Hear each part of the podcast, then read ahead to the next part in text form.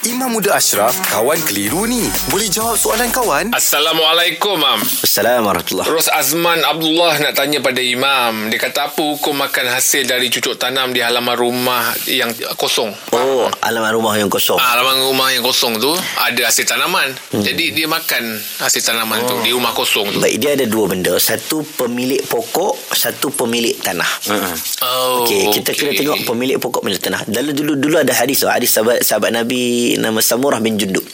Dia ni dia ada pokok tapi atas tanah orang.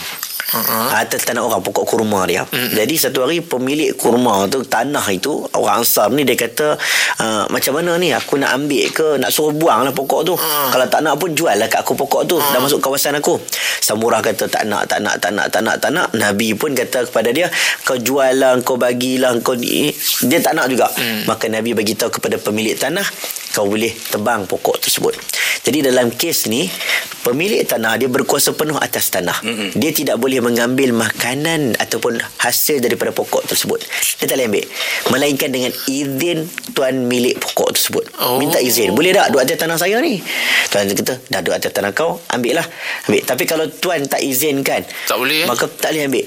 Tebang Tapi lah. kalau dia nak guna tanah, ah dia boleh Tebang. terus tebang. Sebab itu tanah dia. Ha, jadi ada Tapi ada kalau kata tuan pokok tu makan buah tu, buah pokok. kena minta izin.